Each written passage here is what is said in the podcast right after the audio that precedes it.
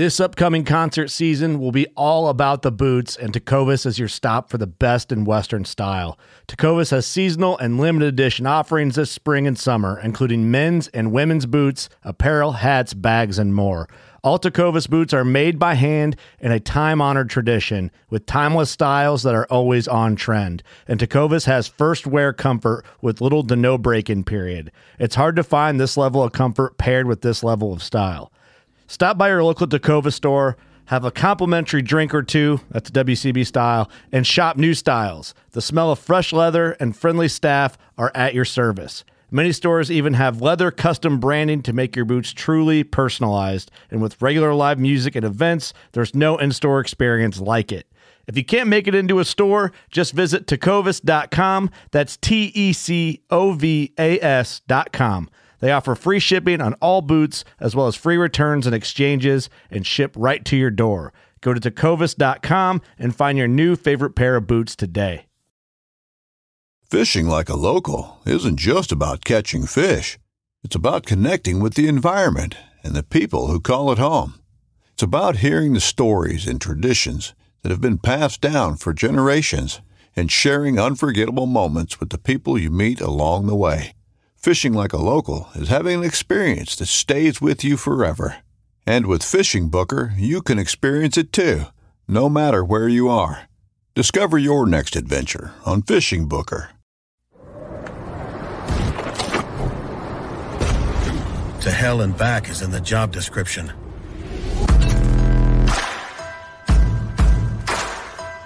Being roughed up, scuffed up, run over, kicked, thrown, dropped, dunked, and done the unthinkable is a duty we've embraced for more than 40 years. Through superior engineering and constant innovation, only Pelican has conquered the chaos a life of ambition can dish out. And we've done it to empower you. Yak Gadget, made in America, based outside of Nashville, Tennessee. Yak Gadget offers all kinds of storage accessories, quick mount motor mounts, anchor systems, track mounted accessories, even paddles. Go to yakgadget.com and get your kayak decked out for your next trip out on the water. The 153 Bait Company, based in Troy, Ohio, make everything from plastics to custom painted hard baits. Hook 'em hard and hook 'em off. All of our baits are made to order, and all of our hard baits are hand painted to order. So go to the153anglers.com to place your order today. What's up, everybody? Welcome back to the Reel Down. As always, I'm your host, Jimmy. With What's me up? is Mr. Drew. What's up, dude? Not too much, man. Just uh, excited to talk a little tournament. You know, kayak bass fishing. We had a, a, several events happen this weekend, so uh, I'm excited. It's gonna be a good show. Yeah, man. I'm I'm feeling kind of off. Uh, anybody that's paying attention to listen to this, the intro is a little bit different, and we've done that same intro forever. And Brian wants us to try something a little different, so I'm so used to all of the timing and our our like rock music intro that that just threw me all off. So It just But- changed. It's like it's like pre-fishing, and the fish are there, and, and then all of a sudden, tournament day comes, and they disappeared on you, and it just throws you all off. You don't know where to go. You don't know what to do. man, Where, where'd they go? that hit hard this weekend for me. Like I uh so uh Bassmaster on Pickwick was this weekend as well as the event we're covering on East West Harbor, uh the KBF event. And I sent you the picture of it. I uh first day of pre-fishing, I struggled. I went up a river. Based off their rules, I couldn't do the float how I wanted to, so I put in at the main lake and I went as far up it as I could. Went over some rapids and stuff like that. Found some smallmouth, but they were not going to do anything for that tournament. So, you know, nothing really going other than a whole lot of heat that day. Friday, pretty much the same thing in the morning. First spot was a bust, but I found a great spot for the spawn. Uh, then uh, I went to a spot I knew about. It's very public. Uh, I was blown away. I didn't see anybody there.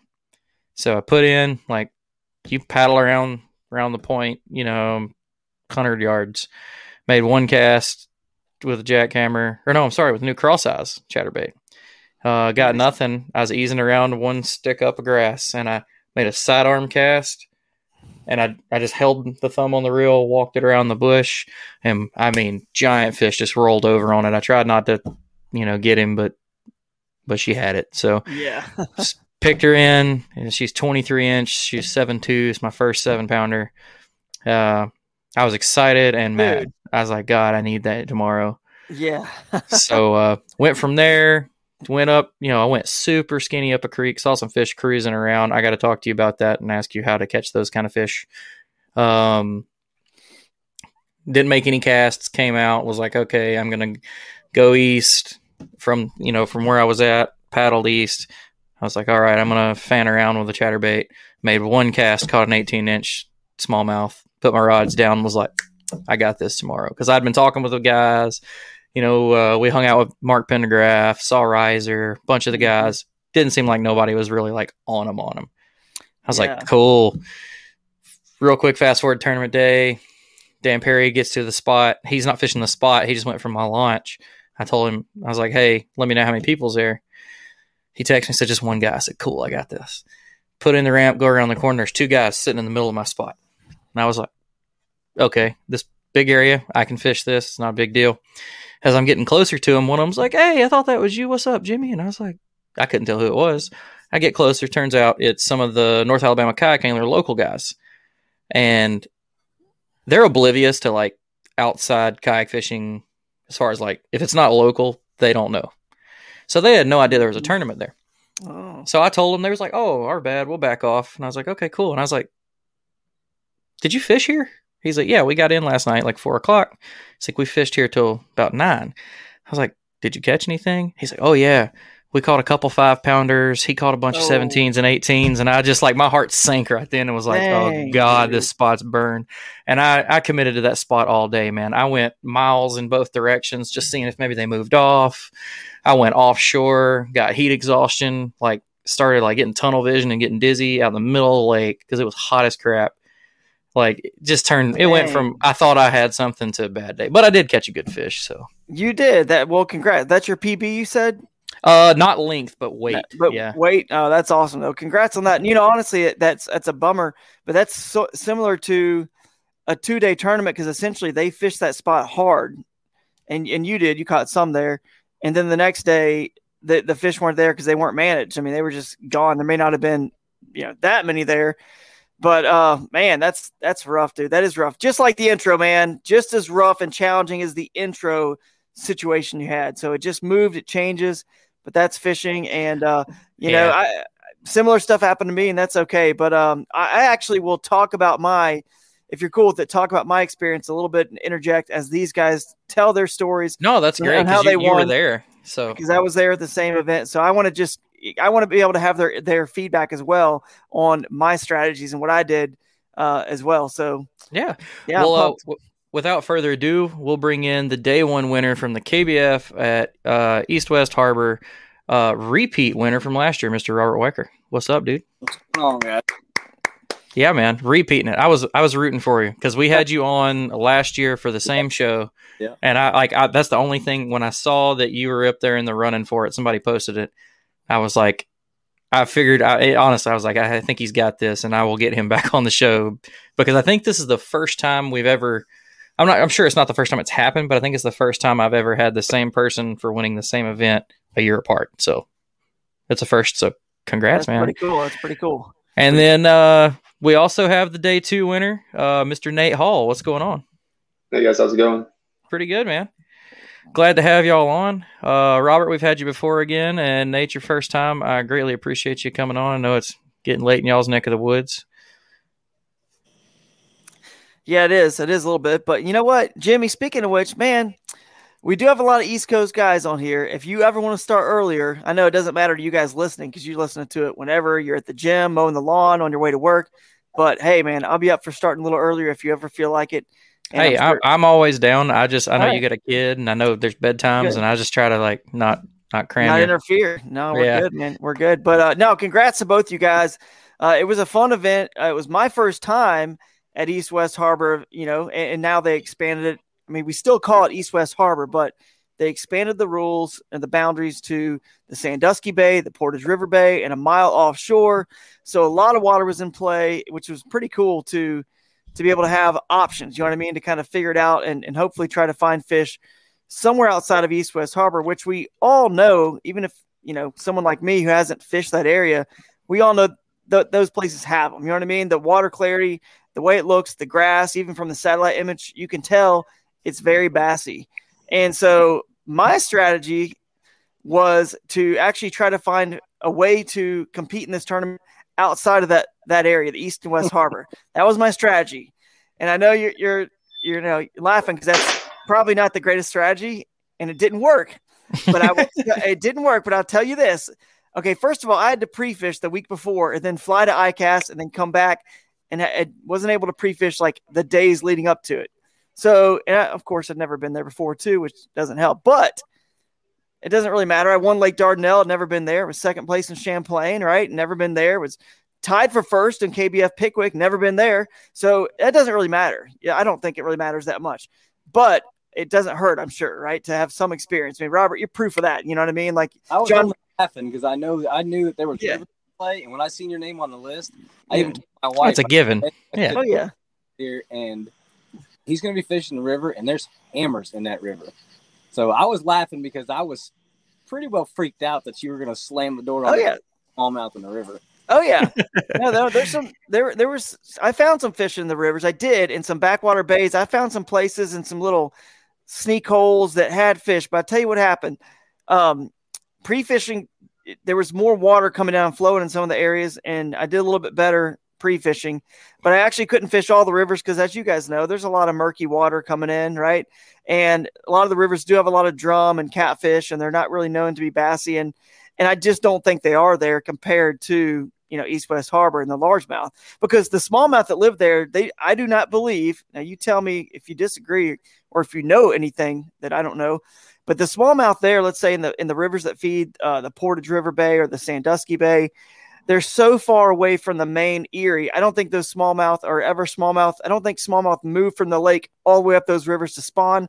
I think that the smallmouth in those parts of the lake, that part of the lake, probably spawn in the lake because that's just a long way through muddy water that isn't really you know what they want to look for to spawn to finally get to some the headwaters of some little creek or, or river where they could actually spawn so i think those are resident smallies and if they're residents they unfortunately don't have the same forage base necessarily as the lake smallies so they probably don't get as big and uh, that's what i noticed but um do you guys have any thoughts on that either Oh, one of I- you guys I agree with that. I think that you that I think you were ch- you if you were going up in the rivers, you're definitely chasing resident smallmouth. You're not chasing yeah real big lake smallmouth. But you also know that. I mean, I, I I would I think you would agree that usually river smallmouth are longer than lake smallmouth. So I Yeah. thought you might get into some long, skinny, long river smallmouth. Like I that, that that's what we we I don't have those trophy small. I mean, Pickwick's got some big smallies on it, but like as far as like river fishing for smallies in Alabama, that's what you're looking for. They're they're resident. You know, a 19. I think my biggest one's a 19 and three quarters, and if it weighed two pounds, I mean, it was barely. And that that's honestly what I thought because I've never been to East West, uh, but like looking at it on the map when Drew was talking about going up there, that's kind of what I figured too. Like like you just said that he'd get into some long, skinny resident fish, get them good kayak bass. I just and- that in Tennessee. I'm not familiar with the smallmouth fishing in Ohio, aside from the lakes, but well that Yeah. from. No, it's true. They're long. They were longer in on Champlain, and and I was up in some rivers. But Nate, I know you know how to catch uh, smallies in, in inland rivers and in Ohio and, and other places too. I mean, all over. I mean, do you think they're, uh, you know, do you think they're longer in the river? Do you think it's possible? I mean, to to win a tournament like East West Harbor up up the rivers when the rivers in Ohio inland aren't, you know, really typically the the best compared to other rivers in the country? I honestly don't think so. I kind of Yeah. figured going into it that it was going to be either Main Lake or one of the harbors that was going to win it going I- into it. Yeah, I thought so as well. But I still tried the rivers and I only had two days to pre fish and, you know, somewhere I'd never been. So obviously, you got two days. You can't try the rivers, the harbor, offshore. You can't. You, you either need to commit to offshore, use your electronics, graph like madman, and find some, some, you know, GPS locations, some, some, find some fish, right? Some structure, and then pray to God that the weather doesn't mess you up. You know what I mean? That's strategy one, which is risky. So I didn't do that. Then I thought East West Harbor, I could go try that. And I said, I just don't want to be around people because this is still something I want to enjoy. I still have fun fishing tournaments. I want to have fun when I'm fishing them. So the way I like to fish to have fun is to kind of be away, alone, wild fish.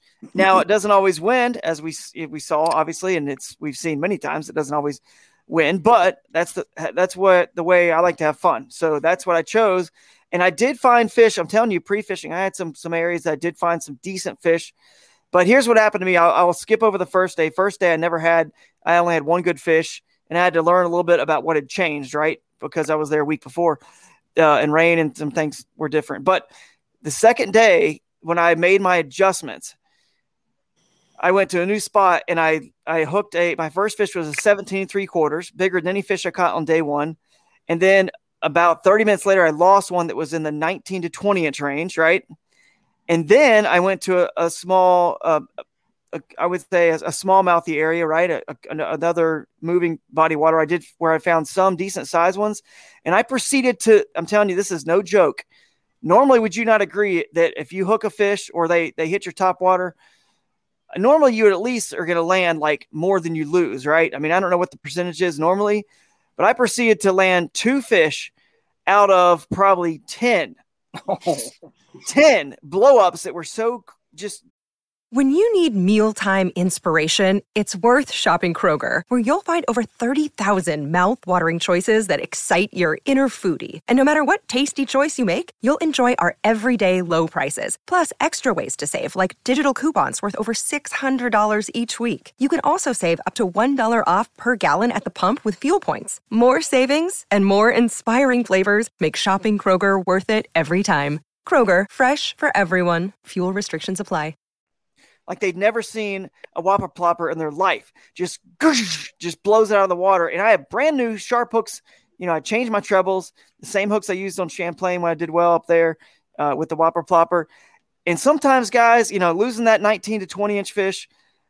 Um, and I caught another 17 later in the day. So I had a 17, a 17 three quarters, and like a 15 and a half, and then two other small ones, basically about what I had on day one, which is like 80, around 80 inches, right? So bottom line is this is how close it is from possibly winning. You know, you, you know what I'm saying? Like I would have yeah. gained five, five, inches catching that one fish. So now I'm up to 85 and I would have gained about another, another, uh, probably six ish inches on the other fish that I missed that were like 17 to 18 inches They were smallmouth. That puts me right around Nate Hall's range of the winning. So you go from very quickly, and I'm obviously other anglers had lost fish too. Maybe Nate did, I don't know, but we'll find out. But that's just how it should be. I think inspirational, a little bit hopeful to people who did finish, you know, downrighted in the 20s, you know, out of the 100 something people or the 80 something people, 20 or I think 32 on day two, that that's how close you are to winning. Oftentimes, I mean, you just get one big kicker, one big kicker, or a couple fish that you missed, you land them, it just flip flops like that. So that was my experience. I loved it, and uh, I definitely will say this: I drove a long way away in the morning, an hour from where I was staying. And then I drove again. I spent about two and a half hours of my day driving. I moved like three or four times to different locations. So it was nuts, but I did find fish in, in lots of places there. I enjoyed it. I can't wait to get back and uh, maybe with some electronics, check out some offshore stuff and, and just my goal is still to try to compete in that event every year and never fish East West Harbor. That's what that's what I'm going to do. well, before we get too far ahead, uh, while we're talking about it, um, first, uh, let's let y'all introduce yourselves. We kind of skipped over that. Uh, tell us a little bit about yourselves. What got you into you know tournament fishing out of kayak, uh, and then I want one of y'all to break down East West Harbor for us for anybody that's you know just looks at the map and just sees a big harbor. So uh, Nate, tell us tell us who you are, man. Uh, so I'm Nate. I'm from Pittsburgh, PA. Uh, I got into fishing a lot when I was a real young kid, like nine, ten years old. Uh, I got into high school. I started playing soccer, and that kind of took over my life for that portion of it. And then went to college, got back into fishing, found kayak fishing actually on YouTube, and then just started kind of googling kayak fishing clubs around Western PA. Uh, found a few, joined them up, started fishing tournaments, and been hooked ever since. And, and now you have a new obsession. Yeah. Uh, what? Uh, who, who's your YouTuber that you that that brought you to the light? Uh, I believe it was Greg Blanchard. I believe it's that's, what, that's well, there's a lot of good ones, Drew included. They have good YouTube, but Greg's is. I don't even know what what's different about it. It may be just the amount of content. I don't know, mm-hmm. but nine times out of ten, that's the first kayak fisherman on YouTube people see. I honestly, I hear that more than Chad. And you know, yeah. Chad and Gene, you know, flooded YouTube with kayak fishing, but everybody finds Greg. Well, that's awesome, man. Well, uh, Robert, Mr. Repeat, who are you, man? Robert Weiker, Marietta, Ohio. Um, moved here from Tennessee about four years ago. Started He'll kayak- You're right.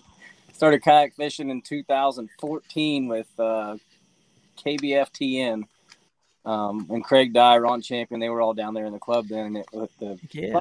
I mean, I've, I've bass fished my whole life, but I went down there nervous as it gets, never fished a kayak tournament. I showed up with a CUDA 14 with a four inch depth finder, uh, Walmart paddle. I mean, next to nothing. And Craig and Ron came over, to help me unload my kayak, and they like, they admired all my stuff. They made me feel like a, like, like one of the guys right off the bat.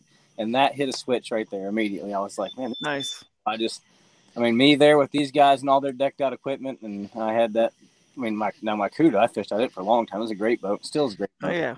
But my depth finder and electronics, I couldn't even read the screen, and it was just my my whole setup was a wreck. They helped me rearrange everything, and they got me hooked into it big time. And I've never left it. I've fished the bass boat stuff for a long time. I fished the FLW Costas as a co-angler uh, two years ago, the Northern Costas. Fished the whole series and realized that's why I like being in my kayak. I don't like being in the back of a boat. And I don't Yeah. like running 100 miles an hour. I think kayak fishing makes you a 100 times better fisherman than running around finding the good spots. I, I agree with that 100%. I didn't know they made uh, four inch fish finders. I didn't Yeah. know they made. I think this is four inches, guys. I I- think this thought- is like My phone, that's impressive. A four inch Yeah, the- fish finder. The Garmin Striker 4 is literally that big. Is it? Like a buddy of mine runs it on his creek boat. And that, that HCI 4, I think is what it was. heck yeah. That's cool, man. That's cool. That's a great story. Those are good guys too. So that's that's awesome. And Oh, if them KBF TN guys, any of them Tennessee guys can help you with anything, and they're going to teach you how to set up your stuff and spend way too much money. Yep. That all, everyone, every every Tennessee angler I know has got either like either a killer setup or multiple kayaks. Yep. Like money signs. Like they spend money on kayak fishing. Which Dude, that's there's a cool, lot of hammers that come out of Ohio and out of you know Tennessee. Everybody Yeah. talks Texas and Florida. I'd put any of my Tennessee, Ohio guys on those guys at any time. Well, Yeah, it's man. funny to look back because Russ Snyder, Josh Stewart, Craig Dye, Ron Champion, they were all fishing that little trail when they started whenever I started. Like Yep. all the hammers were fishing around right there in the same area and we were all just getting into it. And now we're spread all over the country. I know that is funny, and it's pretty cool though that you did that out of a CUDA 14 too. You know, you know, even though I'm not with Jackson, you know, I, I designed that boat, and man, it was uh, it was a just a really cool boat. I loved it, and it was one of my favorites for so long, and still, like you said, is is a great platform even to this day. Even though they don't they don't make that one anymore, but uh, that's really cool, man. So it's it's always cool to hear people having really cool experiences out of uh, you know boats that maybe you design or, or products that I've had a hand in, and so that's really cool, man. And it makes me feel really really proud and special that it gave you some awesome memories for you and your family. So that's cool. I think that's the reason why I like my pursuit as much as I do because they're kind of designed. Look, I mean, the design's kind of the same. They're really long, narrow, fast, and that's. I've, I mean, Yeah. I like them both the same. I've been in both of them. I've, I, I owned two Cuda 12s, two 14s, and two Kilroys in the time I lived in Tennessee. Yeah. Well, Hmm. for sure. Jack, th- them Tennessee boys love their Jacksons. Well, yeah, we get them at the Jackson sale. Like, so say y'all drive that's right, right. down the road and get them. Based right there. So I put the water treatment systems in the in the plant at Jackson. I built their tank, the concrete that's funny. I put I did a bunch of work in there and set a couple. Oh, he, he he had them connections. Yeah, he did. Yeah, he did. Well, Nate, uh, tell us about East West Harbor. Give you know what what kind of obviously uh it's a harbor. We know that. Uh, give us a rundown though, uh, especially since they opened up the water a little bit this year. Give us your your best description on what kind of fishery it is. Uh, so it's actually got a little bit of everything. I mean, if you want to fish deep, there are places in those harbors that are dredged out that get 15, 18 feet deep. Um, there's clear water in parts of them. Parts of West are going to have dirtier water. You can go to Portage River this year. They opened up. It's usually typically dirty, at least when I've been there. Um, then obviously you got the main lake, which is going to be crystal clear most of the time. Uh, if the wind picks up, it can get pretty sketchy out there, uh, which is one of the reasons why I stayed off of it uh, the entire time I was up there. Um, and then Sandusky Bay, um, I've heard nothing but catfish out of there, so I didn't even take a look at that. So I don't really know what, it has to offer. Yeah, well, that's pretty cool. I I'm trying to remember some of the stuff that Robert taught us about it last year. I just know that it if it it didn't last year when they announced it. I was like, why would they hold a host event there? You know, why would you want to host event in a harbor? And then there were tons of good fish caught there last year. Nobody talked bad about it, uh, other than some people wanted the boundaries to be stretched a little bit, which is why it happened this year. But uh, definitely cool place. Now I definitely want to go. I mean, that's one thing with the kayak fishing national trails, man, is they they give you so many places that maybe you didn't even know you wanted to go fish, and then like I, I honestly I don't know anything about Texas. Never had heard of the Possum Kingdom situation, and my God, that place is going to get beat to death now because multiple days of 25, 30 pound bags came out of that in kayaks. So another another benefit of kayak fishing. Well, uh, let's lead straight into pre-fishing. I want to know what you did or what you didn't do to prepare. Um, we've had a pretty good chain of shows even before Drew came on of guys that just winged it, no pre-fishing. So, Nate, Robert, what, how'd y'all's day one go? Whichever one of y'all wants to start. Yeah, so I got up there Thursday morning um, Mhm. and headed out to West Harbor to an area I fished last year and actually finished third in.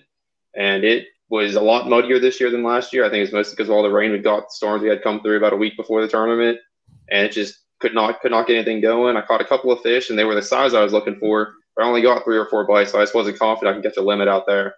Uh, so that obviously affected what I did the next few days leading up to the tournament. I gotcha. What about you, Robert? How'd you prepare?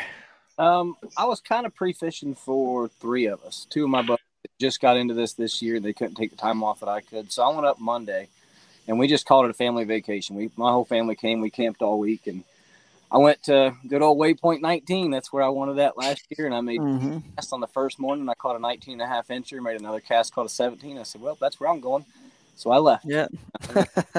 That was quick. Dude, he's at the water. He's at the water park with his kids. He's like, "All right, what else am I going to do here this week?" oh, I gotta go to bed, honey. I gotta get up and cash check in the morning. I've, I've never caught a 19 and a half there. So, I mean, it was kind of like, you know, I mean, it, when the stars align, they align. So I took off and went, I wouldn't know about that. I went and did chatterbait fishing and finding some other stuff for my buddies. And then they came Right. up on the week and I took them around, showed them a few waypoints. And then I took and I, I marked these waypoints in this circle where I'm at and I put it on their graph. And I'm like, this is my circle. Since I, Right. This is my bubble, and you stay away from this bubble. right. so Jimmy should have told those guys that at you know the Al, what is it Alabama kayaking guys. NACA, yeah. I'm. Yeah. Like I, I wasn't even mad. Like those two guys are great people. He runs our youth trail. Like he Yeah. absolutely does not pay attention to anything kayak fishing outside of like NACA or YouTube stuff. Like, and they were polite about it. They moved, but it They was did- it, they didn't it was know. too late. Yeah, it was Yeah, too late. Like they didn't know. yeah, but whatever. It, it's gone. I, I told somebody that, like we were excited that night. You know, I was like, I, I think I got something. We were all happy, and then I was like talking to Possum King, Mark Pendergraph. I was like, it ain't gonna happen. I was like, I have the worst tournament luck in the world. Something will affect this, and I was right. So go me. I'm keeping it perfect. well, all right. So uh, let's get into day one. Uh, Robert, I'll let you start start your day one since you crushed it on day one. Well, I'm going to step back just a little bit, and tell you a kind of cool story. Awesome. Kyle that I was pre fishing for, he came up here and practiced about a month ago, and he was pre fishing with Aaron Stahlbaum, and they caught Aaron caught an 18. Kyle said, "Hey, I'll take a picture of it if you'll show me what you caught it on." Well, Aaron picked up a worm out of his boat, 10 inch worm, and that fish had puked that up. I thought he caught it on it, and so I was like, you know, I can drag a worm with the best of them. I'm from Tennessee. If you can't drag a worm, you don't belong fishing deep water down there. So I went out and I bought a pack of worms. My third cast, that I caught that 19 and a half incher on. So I was like, and I've never thrown a big worm there. I've always been flipping or throwing, you know, always grass like you normally would. So I, I YouTubed a video, said throw a 3 16 ounce weight with 10 inch worm and just drag it on top of the grass. And that's I can't believe from Tennessee being from being in Tennessee at all, you didn't know like three sixteenths, I've good never- hook, good worm. always if I'm flipping grass, I got the big stick out, you know, I'm flipping Yeah. close quarter combat. But I literally third cast of that worm in practice, I caught that one and I was went out to my spot. Um, Christine Fisher was sitting next to us at the ramp, so was Jody Queen. And whenever I hate to wish bad on anybody ever, I seen them pointed at the direction of where I was going, and I was in because I, I knew they were going to outrun me. please turn, please turn. I the motor fire up, and I heard Christine's prop spinning out of the water, and I said, "Oh boy, I'm going to win." So I ran to that Yeah. out there just before they did, and come to find out that me, her, and Stahlbaum's waypoint was literally feet apart. Right. And her being the class act that she is, she went right on around us and went back and started working on something that she found later. And me and Stahlbaum being buddies, we fished together the whole time. I mean, we we both knew from camp that we had the same waypoint, and it was just, I'm going to bump into you, you're going to bump into me, let's just catch them. And uh, And and for anybody that hasn't checked the results, he got third. So y'all second all day. And I even said at the boat ranch to my buddy Matt Davis, I said, "Hey, me and Stahlbaum's gonna one two this tournament." we were one two all day till old Warchol. As Yeah. always, gotta come Last- last and mess up everything. Just like and just because you mentioned it, Christine moved on, and Christine still got fourth. So Yeah. I mean, y'all are in a good good. area. Jody got Mhm. third the next day sitting right there. So oh yeah. still get worm all day. I mean, that's I didn't put it down. I, I flipped a little bit. and I did catch some stuff on a crawl, but I didn't keep catch my key fish. But my bite was 13 keepers in the morning from the first hour, and then it slowed way down. But every bite I got after that was a big one, and it was dragging that worm painfully. Man, I need those problems. Yeah, right. I finally got the YouTube video up a little bit ago, and you'll see that. worm- Okay. my worm. I mean, it was I was not moving it. Sometimes I was looking at my phone, talking to somebody, and I could just tick. Well, I wasn't even moving it. So it was it was deadly slow, but it was, So it, All right. it, it was Texas rigged. yeah, yeah. I had it Yeah. pegged at that little tiny weight and backlashing like crazy every time the wind blew and caught that stick Right. in the air. It's so hard to throw, but I was throwing it on 17 pound line and a big flipping stick anyway. I wasn't going to put the put the big rod down. So what, Yeah. what kind of what kind of grass was in the area, well, or were there several kinds of grass? The main thing I was catching them on was all the eel grass, and I kept hearing Yeah. say that they're. I kept hearing guys talk like, "Bass don't live in eelgrass," and I'm like, "Y'all crazy? Yeah. They're everywhere in eelgrass up here." So No, you're right. I- They don't know. They don't stay away from it. Yeah, they were fishing the thicker stuff next to my spot, so I didn't have a lot of pressure. Right. They were close to me, but they weren't. They weren't on what I want. What I was on. So Yeah, it speaks to the health of a, a fishery. When you got eelgrass, it it it it's I think a little bit more sensitive than most other grass. You know what I mean? So it needs some clean, clear water. Um, you know for sure, and and it just says a little bit to the health of that area.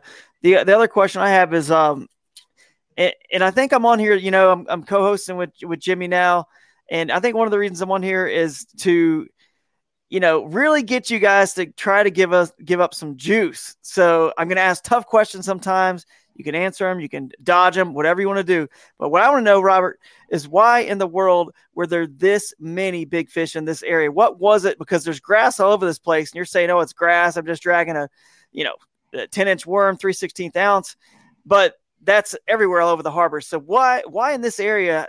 What makes you think they were? You know, why were this many big ones there? Is there anything you can point out? in practice, I was clueless. I just knew they were there because they they've been there. Right. On day one, I was completely clueless. I just obviously knew they were there. But day two, when it was glass calm, there was 500 million bluegill, one inch long, two inches long, popping the top of the water, and they were loaded, and the bass were chasing them everywhere, and they were only over in that big section of eelgrass. You could sit there, and the water was boiling in that little 50 yard circle. That's wow. But wow. everybody else seen it too on day two, and they all came to the party. yeah. How, how tall was the eelgrass, by the way? Did it get? How close was it to the surface? It- or how, it was it was all the way to the top. It was six all the way. feet of water, and it was all the way up. And there was a lot of it mixed in with some other grass. But the only place I could ever catch I could catch them was just in the real thin, isolated little patches. Like it wasn't crazy thick. So just because it sounds like if you got video, this is going to be really cool. Give yourself a shameless plug where people can see that. What's your YouTube?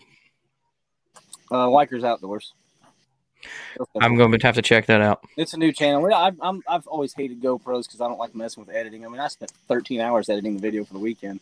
So, I mean, I, I'm I'm not good at it. I don't have a good software and everything, but, and I finally just decided to stick with it. So it's been fun and it's making some cool memories. I got my daughter's first deer hunt on there and stuff this year. And so it's been fun. That's cool. I, I, I record most everything I do. I always say I'm going to learn how to edit, and then I never do it. I just use the clips for myself to like look back on, or like if I'm fishing the same spot, it lets like this is what the weather was like, and you had a good day. This is what the weather was like. You had a bad day. I use it just as a reference. Well, uh, on to Nate. Tell me about your day one, man. Yeah, so day one was rough for me. Um, actually, so day one I pre-fished West Harbor. Day two of practice I pre-fished East Harbor and found numbers but no size. So I was like, well, I don't really have confidence in either harbor, so I'm going to go to the new place, Portage River, this year. Um, and there's a big railroad track that goes across the river, and then a big road that goes across the river as well, with a bunch of rock and riprap. And I was like, I'm just going to go there. I'm going to throw a jig, throw a tube, and crank it all day, and see if we can come with any size. And there was no size there to be found. it just dink after dink after dink, and that was my day one. Golly, man, I I I can't stand when you I think Drew said something about everything looking fishy. I can't stand when there's a situation where like everything tells you this is where it's going to happen and absolutely nothing happens. That that was me when I went up like like how I fish for river smallies up here. It's when it's as hot as it gets in summer, you hit the rivers and that's where they're at. And I did that and there was nothing. Like I was catching smallies like this big. I caught a couple decent sized largemouth that I have no clue why they were in. I had 86 degree water and they were sitting in like eight inches of water. Why? Like, why are you there? But no, I I, I cannot stand the oh this is fishy. This is gonna work, and then throws everything you think you know about bass fishing right out the window. Yep, that was my day one. Ugh, I feel Well, for you. man. So day two, what uh, what adjustment did you make? I went back to West Harbor, um, and after pre-fish, I didn't really have anything, any spots to go to. It was actually in the marshy part of West Harbor, which is the farther west part, not the main harbor where you have all the docks and stuff. And so I launched the far end of that and decided I was going to paddle east as far as I can during that 30 minutes of time we have before lines in. And I did that, got about two thirds of the way down that little chute, uh, just started fishing. And in the morning, I started off the chatterbait it was cloudy, it was foggy, really wasn't a whole lot of sun coming through, so I didn't think the flipping bite would be on. Um, caught a 17, like 10 minutes in. I was like, all right, this is going to work. We're going to catch a quick limit here and move on. Didn't get another bite after that. So after about an hour and a half, looked to my left and there was just this little section of pads just right there. I was like, all right, there's a fish there. There's probably going to be fish in the rest of the pads. Uh, so I went over there, started flipping. Five minutes into that, caught an 18. It was like, all right, this is what I'm doing the rest of the day. That's a fun way to catch them too. yeah. Oh yeah. And then after that, moved on to the next set, and that's where the magic happened for me that day. Um, went in there, caught an 18, then a 16 and a half, then a 17 and a quarter, which filled out my limit, and that was the biggest limit I've ever had in those harbors. So I was like, all right, that's pretty good. Doubt I'm going to do much better than that. And then next fish was a 20 and a quarter, and I was like, all right, it's going to happen today, and Wow. just kept going. Caught one more upgrade there, and then a bunch of smaller fish. Um, then moved on and ended up getting that one last call towards the end of the day, and I set of pads.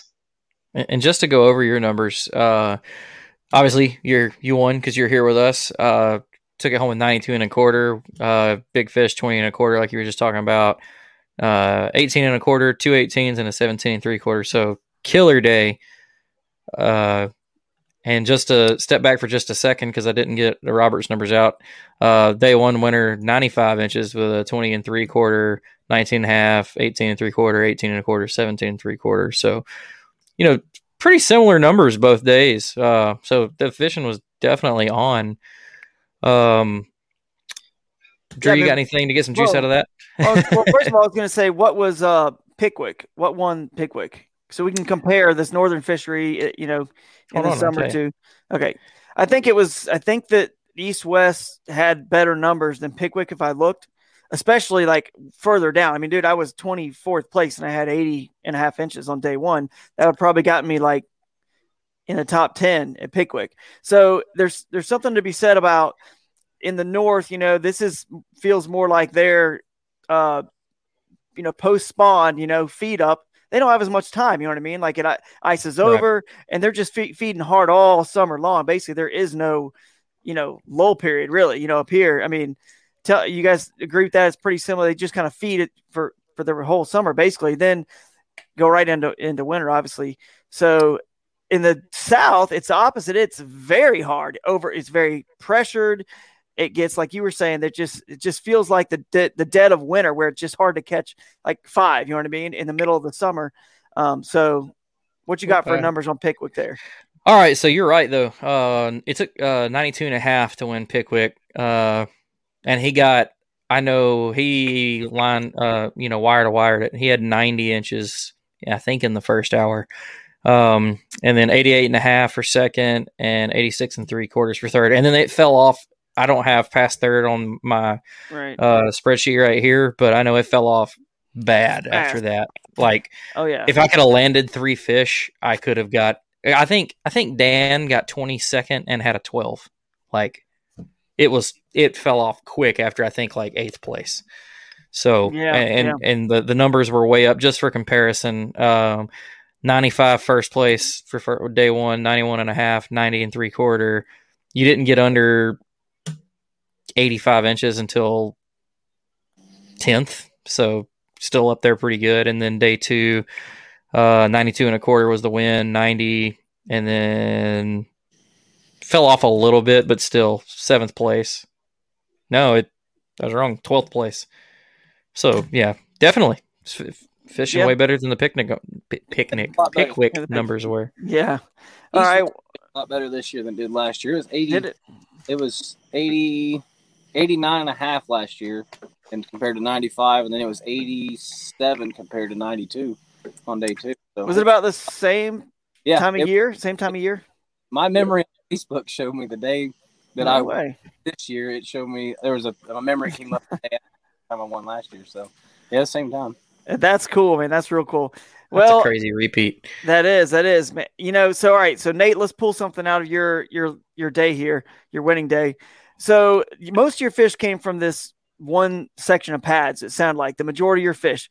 Did you Yeah. find anything unique about that set of pads? Was there adjacent deep water? Was there shell bed? Was there anything, you know, around there that would, you know, clue us into why that set of pads, or is it just one of these things in these harbors that like Robert said, it could just be where the bait are and you just were drifting along, working your way back and just sort of stumbled into it. Because when I was catching fish in pads in one of my, you know, lake areas or harbor areas that I was fishing, I agree there was a certain set of pads. There was more bass in this one area of pads than all the other pads that looked just the same. So what are your thoughts? Uh, for me, I think it was two things. One, the water was just slightly clearer in that set of pads. Um, for whatever reason, I don't know why, uh, but it was just a little bit clearer, and it wasn't as choked out with grass. So all the pads in West Harbor, which it wasn't like this last year, had matted grass all throughout the pads and whatnot, and kind of was choked out. That one section, the grass was just a little bit lower. It wasn't quite as thick, and I think that's what pulled those fish in there. Just way more oxygenated.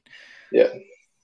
Yeah, could, that could be something to do with depth a little bit too, slightly maybe, uh, or just the bottom composition where, you know what I mean? Like, it, it maybe the bottom changed there a little bit because that can give you a clue. If it's thinner, then it's it's a different bottom potentially. That you know the grass can't grow as thick there. It's kind of like you got that that bare spot in your lawn. You know, it's bare because it's a bunch of rock there. You know what I mean? Your grass doesn't Yeah. grow as well. Similar uh, situation happens on the bottom of our lakes and, and rivers. So that's that's interesting. And those differentiators really are you know like keys to finding you know bass finding fish like the differentiator like when you've got a, a transition on a lake from like a lake you know from a main kind of a cliff style ledge rock you know coming off to to changes to sand or gravel that transition area they love those. And i feel like that's a transition that's just on the bottom of you know the harbor there. So that's interesting man. Um and now what And were it- you what were you throwing again mainly to catch them Uh, I was throwing a black and blue pit boss with a three quarter ounce tungsten weight. Oh yeah. But I wanted to yeah. Yeah yeah But Robert was chucking the worm. yeah. Now, well, here's another question, Jamie. This this is interesting because the winner at Pickwick had his fish early, and you know, on my podcast that uh, we, we just changed the river back to the name back to the River Bassin podcast, which we'll be doing some of here. Ken Morris and I will on the Paddle N Fin Network. I've always told people, especially mainly in the South, in the summer, that's the only time I feel like um, you know, being out early, getting that bite, taking advantage of that early morning bite, really, especially at rivers, because because I feel like rivers you can just catch them all day long. But only time I really feel like it may matter to get up early on a river is in the summer, that low light, and it and it applies up to lakes too, obviously. And I think that maybe is what you know got them those, those fish on Pickwick. I mean, do you think there's some truth to that? Because look, you guys were catching fish all day long in the summer up north, and then he had his fish early down south and won. Thoughts? something that I saw, and it's funny because me and Riser talked about it. The same thing. We, me and Riser, if we ever run into each other, we always compare. And you know, we both agreed that it would it, it'd either go two ways. Somebody would just land on freak fish, you know, where you you might get five bites all day and they're five good bites, but you know, putting money on that somebody was probably going to wreck them early. Yeah. And something a lot of people noticed was the water temperature difference between morning and like 10 a.m. was insane. Like it'd be, uh, well, in the areas I was in, you'd have high, high, mid to high 70s, and then by 11:30 it was 86 degrees, and you know they just more active before they did their you know normal like summer mm-hmm. go out deep or they stage up wherever they're going to be. What was weird for me when I was on them was it's 11:30 in the afternoon. The water was 86 degrees, and I was catching them in two foot of clear water around nothing. Well, the one I caught around grass, but the other bites were there was nothing there. Like no no dead grass, no live grass, no rocks, no shell bed. Don't know why they were there.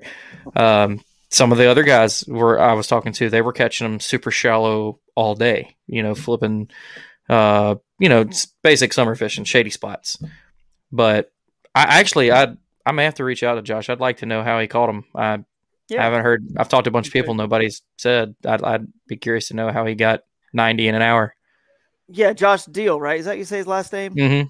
All right, yeah, definitely want to say his, his whole name on here and give him credit. You know, we've got Nate and Robert on, but obviously, you know, Bass Nation Kayak Series, Pickwick winner, Josh Deal, and uh, congrats to him on that. Uh, I will say this too, just so you guys, I don't know if you guys know this or not. Uh, I'll ask it in case anybody does, because Jimmy, you're talking about oxygen a lot summer. Do you know when the lowest, the time of day, right, or 24 hour clock? When is the lowest period of oxygen in a body of water? Does anyone? No, I know the answer. I'm just curious if anyone knows because you're going to be surprised. Dusk. What is it? I'm thinking dusk. That's what I said. The lowest point of oxygen is pro is around 5:30 or 6 a.m. That's the lowest time of oxygen, and I'll tell you why. I'll tell you why. Because Jimmy's shocked that these fish are shallow, and I know why they're shallow, Jimmy. Because I'm going to tell you, they're shallow in the middle of the day because the sunlight comes up and it hits the plants, and photosynthesis occurs, and oxygen is created. sh- Even shallow, super shallow, it doesn't matter about the temp because of photosynthesis. The longest period without photosynthesis is because obviously hot hotter water doesn't hold oxygen as well as the cooler water, which is why these fish are fired up up north here because it still isn't. I mean, what was the water temp for you guys, Robert and Nate? You guys know? 70, I have no idea. I'd was- say 72, Okay. 76 in the afternoon, evenings. So plenty of oxygen plus the grass, right? No issues with oxygen. Down south, the lowest point of oxygen is is at five thirty or six because they have the, the the obviously it gets dark at whatever time. Like you know, well the sun goes away from the plant life on the on the lake probably like seven o'clock or something, right? With the shadows, so it's gone. yeah. So from seven thirty to eight, you've got no photosynthesis happening, no oxygen is created until six. That's why in the morning, a lot of times you will see fish that that need to gulp oxygen, like gar or whatever. They'll they'll gulp oftentimes in the morning. Catfish will roll. They're gulping air. I only know this because I had a pond at my house in North Carolina. We had a lake and pond management company guy come over and explain to me as I was trying to like manage the pond a little bit, you know. And um, he told me that that running the fountain we had a little fountain that helped produce oxygen. I would just I would run it during the middle of the day, thinking, man, in the middle of the day in the summer, these fish have to want oxygen. You know, I'm going to run this fountain to help them out. He said I'm doing the complete opposite. He said that's when the oxygen is there, and I instead what I'm doing is creating. I'm throwing all the water in the air, right, in these little particles, right, and it's getting evaporated away. The more wave action, it's just getting evaporated away even quicker, and they're losing water. And he said it's the complete opposite. You need to run it it, you know, really at three or four in the morning till like six if you have it on time or six thirty, because then the sunlight takes over, photosynthesis takes over, and the fish can be the shallow. A lot of the plant life actually is, you know, right on the banks coming from the actual land right into the water. That's creating oxygen. So really, there's a reason why they they are super shallow sometimes in the summer in the middle of the day, and hmm. it's because they're trying to get oxygen. Well, So- folks, there is your biology lesson. And There you go, yeah. I I needed that. It makes a lot of sense because I've caught Yeah. some good fish up stupid shallow, right on the edges of grasslands and stuff like that. Yeah. like on the grass on the bank, and Right. makes total Hey, sense. Having said that, you got a population of fish that obviously not every fish is shallow in the summer, right? You got a big population that is, I think, below the thermocline, there's no oxygen. So I could be wrong on that, but I'm pretty sure that's correct too. Below thermocline, no oxygen. So they they hang out as cool as they can be down lower, but not the true thermocline. Chasing, you know, bait. I think your baits stay. Obviously, they're going to stay up where the oxygen is too. There's a bigger population probably offshore. That's why crankbaits and things like that work and on the deeper points and humps and stuff like that. But then you got this shallow population that that still is eating bluegill during the summer. But anyway, I digress. Um, we, we should dig into whatever uh, else we can we can get out of these guys here while we have them for the last few minutes. so No, so- if, I'm sure if they didn't know, I'm, I I Well, I- definitely didn't know. you're starting to make me wonder some game plans and realize exactly like exactly like oh I've been approaching this completely backwards. middle middle of the day. I go always went deep, and maybe need to start looking some other things. Yeah, you, certainly can give it a shot. You know, like I said, I know that the majority of the fish are definitely in lakes are more like off and and deeper, but still above in the oxygen. But there's always a population like Jimmy. Jimmy ran into some, and if you can cover enough water, I mean, can you get five good ones? You know, that's that's the question. So. If, if, was- if you end up winning or doing good off this tip, dude, you got to give us a shout out. give me a shout out that. but well, that's awesome, guys. Uh, anything else cool happen while while y'all were fishing either day of the tournament? Pretty pretty rough one day for one of y'all. Pretty. How was your day two, Robert? I don't know if we hit your day two. Um, day two started out pretty good. The opposite of day one. Day one, I was whacking them. Stallbomb was watching. My bite slowed down. His bite fired up. Day two, he didn't. He started drilling them early. Uh, I watched Jody whack them. I wasn't catching anything. I caught a 17 something right off the bat. I had my limit pretty early, but my bite, my big bite, was not there. And then about noon, it was hot. It was nasty.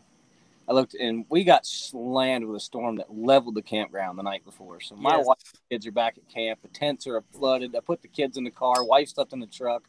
I slept on a half wet air mattress. And about noon, I looked at my buddy and I was like, you know what? I made five thousand dollars yesterday. I'm not going to sit out here and beat. My- I'm going home. So I just Time for decided I was- pizza. I was, going to call it a day. with My wife, because I know she was a train wreck from the storms. I mean, Mhm. I'm telling you, our campsite was trashed, and uh, so I just decided to call it a day. About I got off the water about an hour early, and we went back and packed up and made the four-hour drive home. So day yeah, two, man. Kind of one of those things. You know, I was still on a high from day one. I was in a great mood. Everything was good. Fish weren't biting, and I just I Didn't just care. I, said, I mean, I, I cashed the biggest check of my life. Had a great weekend. My kids were there. My daughter last year wasn't there, and so she was so mad last year when I won and she wasn't there, and she got to be there this year. And that was the that was the highlight of my weekend. They were standing on the shore at the end of the tournament cheering me on. You could hear them yelling at me. I was sitting there fishing. I heard, "Hey, Dad!" and I was like, That's oh. cool. I said, I'm going to lose my mind.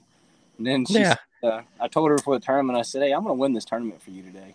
And she's like, Dad, you don't have to win to impress me. I'm still proud of you. You're the best. and I was like, All right, that's enough. But I have to That's win to cool, pay for man. your hobbies, though, honey. So Yeah. Daddy's got to go cash this check. Dude, that's really cool, man. Hey, you did say one thing, you know, all the people around you, how many how many other boats, like boat anglers that were fishing for bass were in those harbors that day? Uh, the boat guys did not even come close to us because there were so many kayak guys by me on the second day. Right. Guys were like, I'm not going over there. First day there, I didn't have hardly any company. Me, Christine, Jody, and and Aaron. That was it. Day two, my lord, everybody came through there. Now nobody pre- nobody did anything wrong. You know what I mean? They were just Right. They were in the area. yeah. If my fish were cruising, they were getting pressure. You know, Yeah. I don't know if my fish were in that one spot because they were there for a reason, or if they were cruising through when I caught them day one. So the pressure was definitely real on day two, and I was just like, "Eh, I'm going home." my wife, I knew my wife needed help with the campground. I wasn't going to let her just deal with it all by herself. So Yeah, I- that's that's cool, man. Did, did you sit on that spot on day one, even when you weren't catching them, and, and just so no one else could pull in there? Did you just actually sit there the entire day and hold hold that spot so nobody else would pull in? I stayed really close, and I kept looking back at Jody and Christine. Right. And I was nervous that if I did move, because I have got, I don't know, 130 waypoints in that bay. I mean, a bunch, and just a few key ones. And I was afraid if I moved, they would pull up. And I left for about 30 minutes, and they never moved a muscle. And then I told them at the at the weigh-in, I was like, I've never met them in person. I mean, not everybody knows who they are. And I Right. told them, and I was at the check-in. I was like, I want to tell you guys, I got all the respect in the world for you because when I left, you guys never pulled up, and you guys sat there and watched me whack a twenty and three quarter right before I left. I mean, like thirty minutes before I left. And uh, he said, "No." He said, "We're not that kind of people. We've seen the day you had, and there's no way we'd ever, we're not. We would never do that to anybody." You know, Yeah. They're class acts, man. yeah, I- man. I was very, very because I was scared to death to leave, but I knew my other spot hadn't been touched, and I had to go look at it. yeah. Yeah, They, Yeah. did, they didn't. no, they are. They're class, and that's prop. That's the proper way to do it. So anybody listening to fishes tournaments, that's that's really is the way to do it. I mean, you just got to know in your heart, like you didn't find that exact spot, and you only know about it now because you saw him catch it, and that's just not not the I- way to, to do it. Really, You know that that that's that's kind of the spot that I found on Pickwick where I, you know, where I got into him. A guy, a local guy I know, won a local trail there. And that's the only reason I knew that that spot had big fish. And the only reason I went there is because he was not fishing that event. If he had been fishing with that event, I would have never went near it. You know, you like you said, that's they they saw it. I guarantee you, same situation. If you go for a three peat next year, they'll probably be in the area because they both did good there. I guarantee you it'd be the same thing though. I have no doubts. If Waypoint 19 would be untouched. Dude, I have you no guys do it. next year, and, I, and they and they beat me to that spot, and I rolled through. I have no doubts at all. They just move right over. Yeah. Yeah. Obviously, they got a good spot. They got a third, fourth, and an eighth Mhm. right behind. Yeah. I mean, not far behind, maybe 60, 75 yards away. So the spot's hot, and it's big enough for. I mean, we had a third, a first, an eighth, a third, and a fourth in that spot in the whole tournament. There's ten thousand dollars made there in that. Spot. Oh yeah. you got you guys do that next year. You go for it. I'm still I'm still going away as far as I can get away from everybody. I, Drew's that's still coming thing. for redemption in the river. Yeah, I do not want I do not want to see anyone when I'm fishing. I did happen to see a couple guys at one of my spots uh, from further away. I don't know if they saw me, but anyway, that's the other thing I didn't want to say is that uh, you know I I just that's just not you know it's just cool to me that that you guys just I mean you went where the fish are. It didn't really matter to you that other people were there. It didn't ruin your experience. You just sat on one spot. I'm too fidgety. I'm too much. I just need to be moving. You know, like I said, I drove all the, all over the place. I've floated different. I paddled long distances, but I'm still going to give it my best because I know I had the fish on on day two. Now that I've really learned more about this this fishery, I know I can compete with y'all's spots in those other areas. It takes a little bit of work, but I'm still going to try to do it my way. But we'll we'll see if it works. But Nate, or sorry, go ahead. No, I was going to say while we're still talking about, Yeah. you know, next year, Nate, you know, do you have uh, plans on if they go back to defend your title? Yeah, I'll See be if- back. Oh yeah, Yeah, there's no doubt. That's one of my favorite places to fish, just so I can fish my way. And I showed out day two, so got to go back. you and try definitely again. did.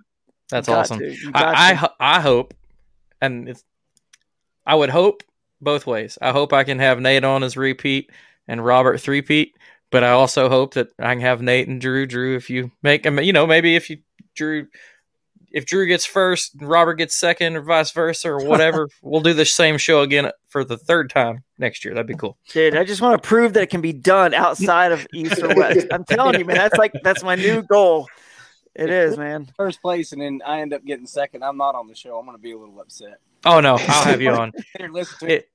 So, if you if you get third, i I don't. I'll have you on because I just because of the repeat and this Oh, conversation right now, this will happen again. I may just have you on even if you don't show up next year, so we can talk about it. Like, Yeah. Did- do you guys remember if Chad said uh someone told me I think uh Ken Morris, you know, you guys know him real well. I know Nate, you're friends with Ken. That um didn't Chad say something like next year this may be a super trail stop that's a three day event and they may open the boundaries up even more and maybe even Lake St. Clair? Is it did I hear that? what do you Yeah. say? Ooh, Well, that's gonna that's gonna ruin all this right now because there's no way I'm going and freaking back up Portage Bay or Sandusky Bay if Lake St. Clair's inbounds. That's the dumbest thing I, I- anyone could do. So I feel like a lot of the East West guys would think the same way because I mean it's Lake St. Clair. Like, I'm not going to East Harbor if they say open up St. Clair. yeah, yeah, I got stuff on St. Clair I'm moving to. Yeah, yeah. So it'll be the smart. same show but different next year. It'll be you won the event and nowhere close to your spot. It, it might as it might as well be called the Lake St. Clair tournament and forget all everything else. Yeah, the- I don't. At the same time, man, you may have a couple anglers that use that to their advantage. They'll have, like, just for instance, if Robert goes and checks out, and there's five million people on St. Clair, I'm gonna go back to my spot because uh, you won't have to share it with with Jody and Christine. Well, if he can get 95, he can probably cash the check. you do Yeah. have a good point. My area would probably be pretty dead, and I'll have it all to myself. exactly. But I've, I've been fishing that area for a long time, and I've never seen a limit like I put up Saturday ever. Right. And my biggest bass ever there is 23 inches, seven and a half pounds. That was the first fish I ever caught that I found the spot. So Wow. I watched a guy in a bass boat tournament fishing his tournament. He left at three o'clock, and me and my buddy were blank for the whole day in his bass boat. He rolled over there and threw a spinnerbait and caught that giant. And I was like, "Hey, we Jeez. a spot." the thing I've catch, I think I've catched six. Waypoint. chips, So it works. Yeah. Jeez. Wow. Well, guys, another great show. Glad y'all can make it. I don't want to keep y'all up too late. Uh, before we let you go, we always like to you know, let you shout out anybody you want to shout out. You know, shameless plugs to your your YouTubes and Instagrams and all that stuff, and thank any sponsors you have. So Nate, take it away, man. Uh, you can find me on social media at Nhall Fishing. That's N H A L L Fishing. Uh, that's all my social media tags. And then I think Performance Kayak. I'm over here in Brookville, PA. If you're in Western PA, Northern PA, need a kayak, any kayak gear, anything like that, make sure to hit them up or let me know, and I can get you in touch with them. Awesome. And what's next for you, Nate? What uh, what's the next event people can see you fishing? Uh, Chesapeake Bay for the Bass event in two weeks. Awesome. I'll be there. Awesome, awesome. man. Well, that good luck, be, man. That should be a real interesting one right there. You got the Susquehanna. You got lots of, you know, you know, grass. Lots of different stuff to fish there. Lots of bay stuff, like kind of a little similar to the event we just fished. So that'll be fun. Um, all right, I guess Robert. Um, check out my new YouTube channel, Weiker out Weikers Outdoors. Uh, we've been having a lot of fun playing on that, and um, just my sponsors, um, Raccoon Creek Outfitters out of Albany, Ohio. They hooked me up with a Pursuit loaded with an XI3 and a Dakota Lithium. Obviously, keeping me powered anywhere I want to go all the time.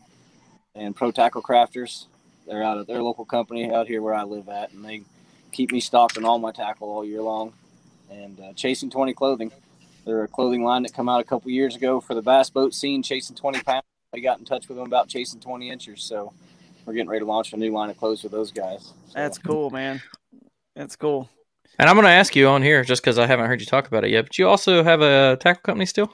Yeah, I do. COVID really, really put a hurting on us, and I went back to building swimming pools with a guy with a company that supports my fishing like you wouldn't believe. So I've been doing the tackle thing part time, line out custom tackle. Pretty much anybody in the kayak game knows who we are. Um, and, and a big shout out, and Steve Owens had mentioned it you have done a lot for the local clubs in the South and startup clubs, you know, backing them up with sponsorship. You you sponsored one of my events. I my my guys loved that.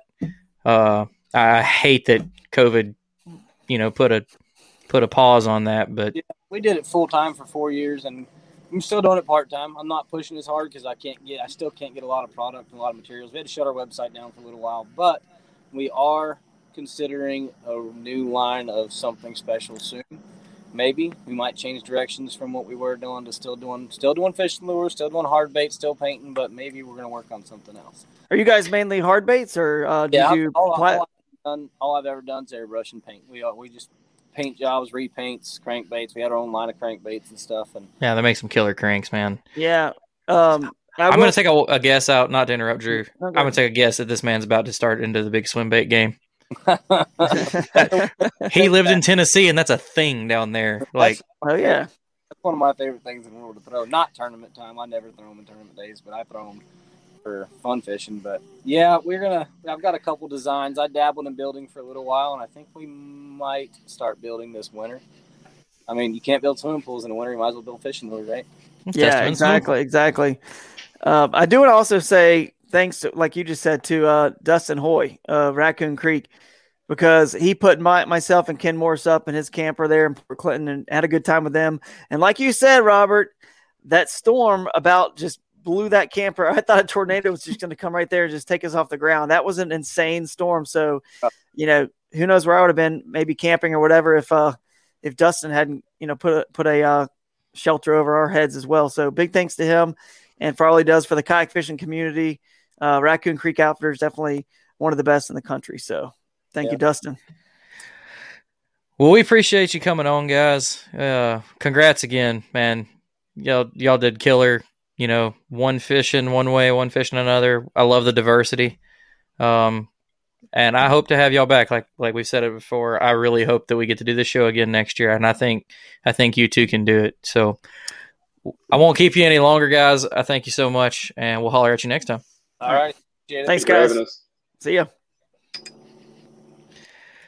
All right. So last week, y'all may have caught it in the recording. I forgot to do the recap, and then I recorded it after and edited it in. I haven't actually gone back to see how good Brian got that to match up. So before I forget, got some tournament recap. So uh, we'll get right into it. Uh, KBF TN was on Old Hickory Lake. They had a night tournament out there. They had 30 anglers. Mr. Josh Sharp, first place uh, with 53 and a quarter. That's a three fish limit tournament. Guy Second, catches them. Josh yeah, man. He catches they, them, dude. The and this one right here too. Second place, Adam Reiser with 50. Adams Adams Hammer, and third place to Nick Moore with 49. Next up, we got the Queen City Kayak Bass Fishing guys. Uh, they were on all four Yadkin lakes: High Rock Lake, Lake Tillery, Tuckertown, and a whole bunch of other areas that I'm not going to spit all those out. Uh, 87 anglers, and they do the four fish limit, which I think is cool. Uh, first place, Aaron Trexler with 76 and three quarters. Second place, uh, Tao. We're going to go with that 67 inches. Third place, William Queen, 65 and three quarter. I know I probably said your name wrong. I am sorry. I'm just a just a simple Alabama Yeah. man. Do we know why they do four fish limit? You, do you know? because they like to be different and it's cool. Like I don't know if he they have a real reason. It's just it's not five and it's not three, you know. yeah, But it's it's really cool. It, it's just something I wish more clubs would. Oh, we've been trying to get our local club to go five forever, and they don't want to. I'm I'm gonna stop trying for five and try for four next year, and just there you go. move Inch them up. up. Yeah. Yeah. All right. Uh, next up, Ontario Kayak Bass Trail on Sparrow Lake. 103 anglers. Five fish limit. That's crazy for It's a good turnout. Ontario, man. Uh, first place, Mike Hockey with 86 and a quarter. Second place, Brian Arnold with 83 and a half. Third place, Tyler Warner, 81 and a half. Had over 400 fish caught in that tournament. Uh, Next up, we've got the 2021 Fishing for the Mountain Mission, uh, the Mountain State Kayak Anglers, West Virginia. 100 anglers, five fish limit. First place, Mike Holcomb, 78 and a quarter. Second place, Jordan Ross, 75 and a half. Third place, Storm Carver was 73 and three quarter. It was a prize only tournament and everything helped charity. So I love to see that. We make sure we get all those That's on cool. here. Uh, moving on, the Peach State Kayak Anglers out of Georgia on the Ocmulgee River. Is that how you- Ocmulgee, yeah, Hi. that's right. Shoal bass. Oh, they had uh, 30 anglers with a five fish limit. First place, Dylan Lowry with 85 and three quarter. Second place, Jason Smith with 85. Third place, Travis Dawkins with 83 and a quarter. So the top two is really close. hmm Ah, next up, kayak anglers of Missouri. Uh, they did a, a a radius of the Columbia City Hall, so 50 miles around Columbia City Hall. That's a cool thing to do. I like that. Yeah, that. I like that. That was the old school river bassin way. We used to do it. The radius, fish all the rivers within fifty or sixty miles. That's cool. I like that. Yeah. So they had 32 anglers. First place, Tommy Probst with 97 and a quarter, big bag. Second place, Alan Birding with 83 and a half. Third place, Sean Priest with 82 and three quarters. Uh, next up, we already talked about it a little bit. The Bass Nation series on Pickwick. They had, we had 82 out there. First place, Joshua Dell with 92 and a half. Second place, uh, Alabama Hammer, Coley McGowan with 88 and a half. Third place, Brian Del, Del, Delaney, Deloney with 86 and three quarter. Um, next up, Minnesota Slay Nation, uh, 33 anglers. First place, Sonny Zhang with 87. Second place, Rocky Vang with 85 and a quarter. Third place, Kyle Murray with 85 and a quarter. They were on the the M- MPLS chain. I should have wrote down what that was.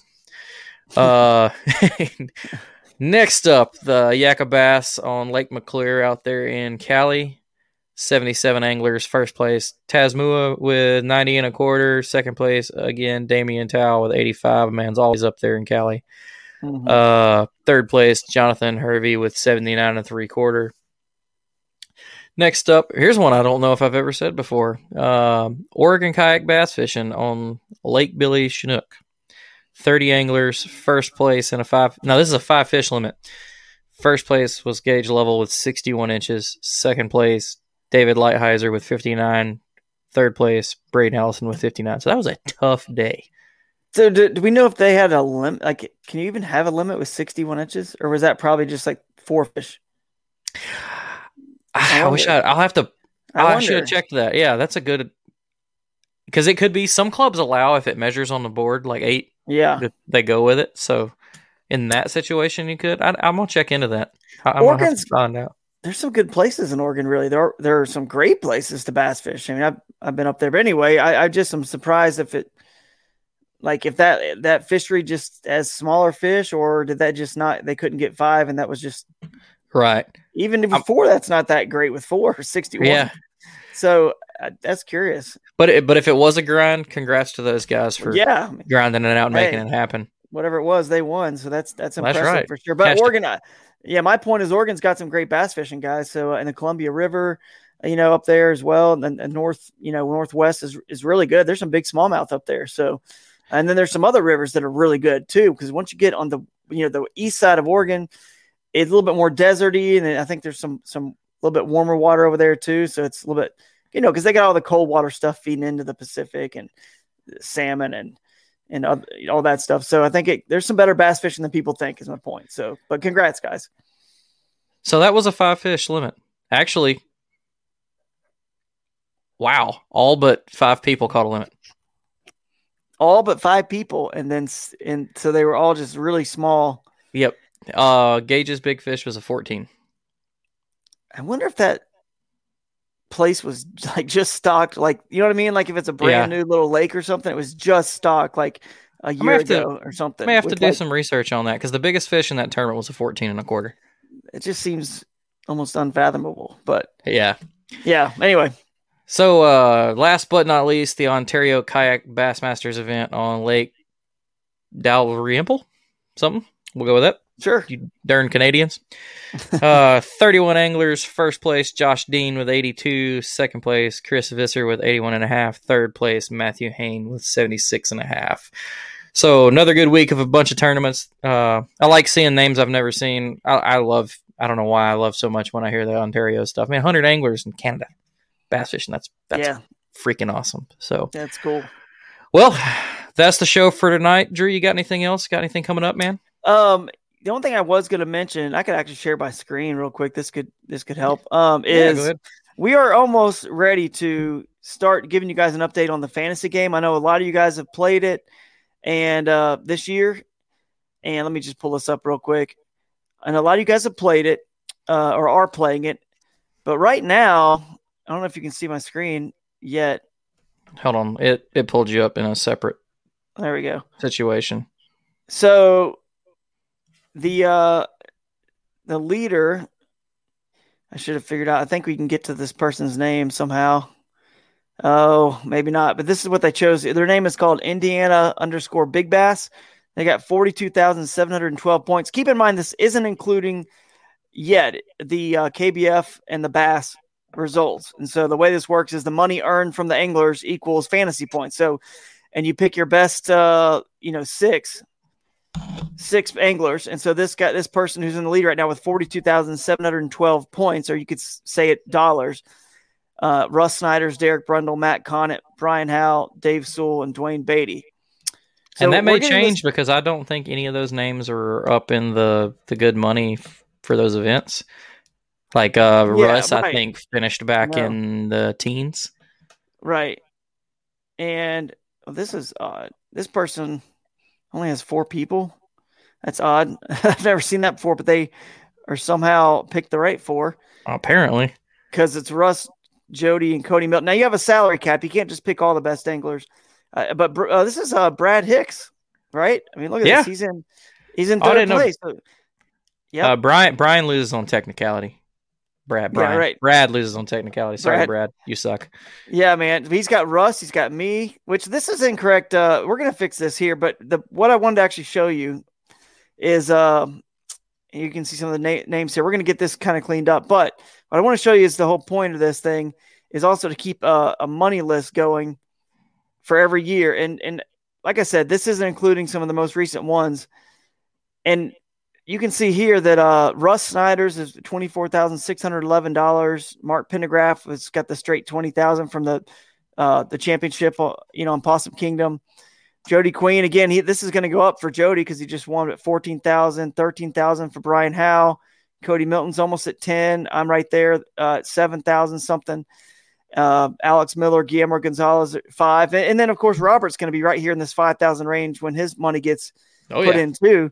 Because I think he won almost that amount.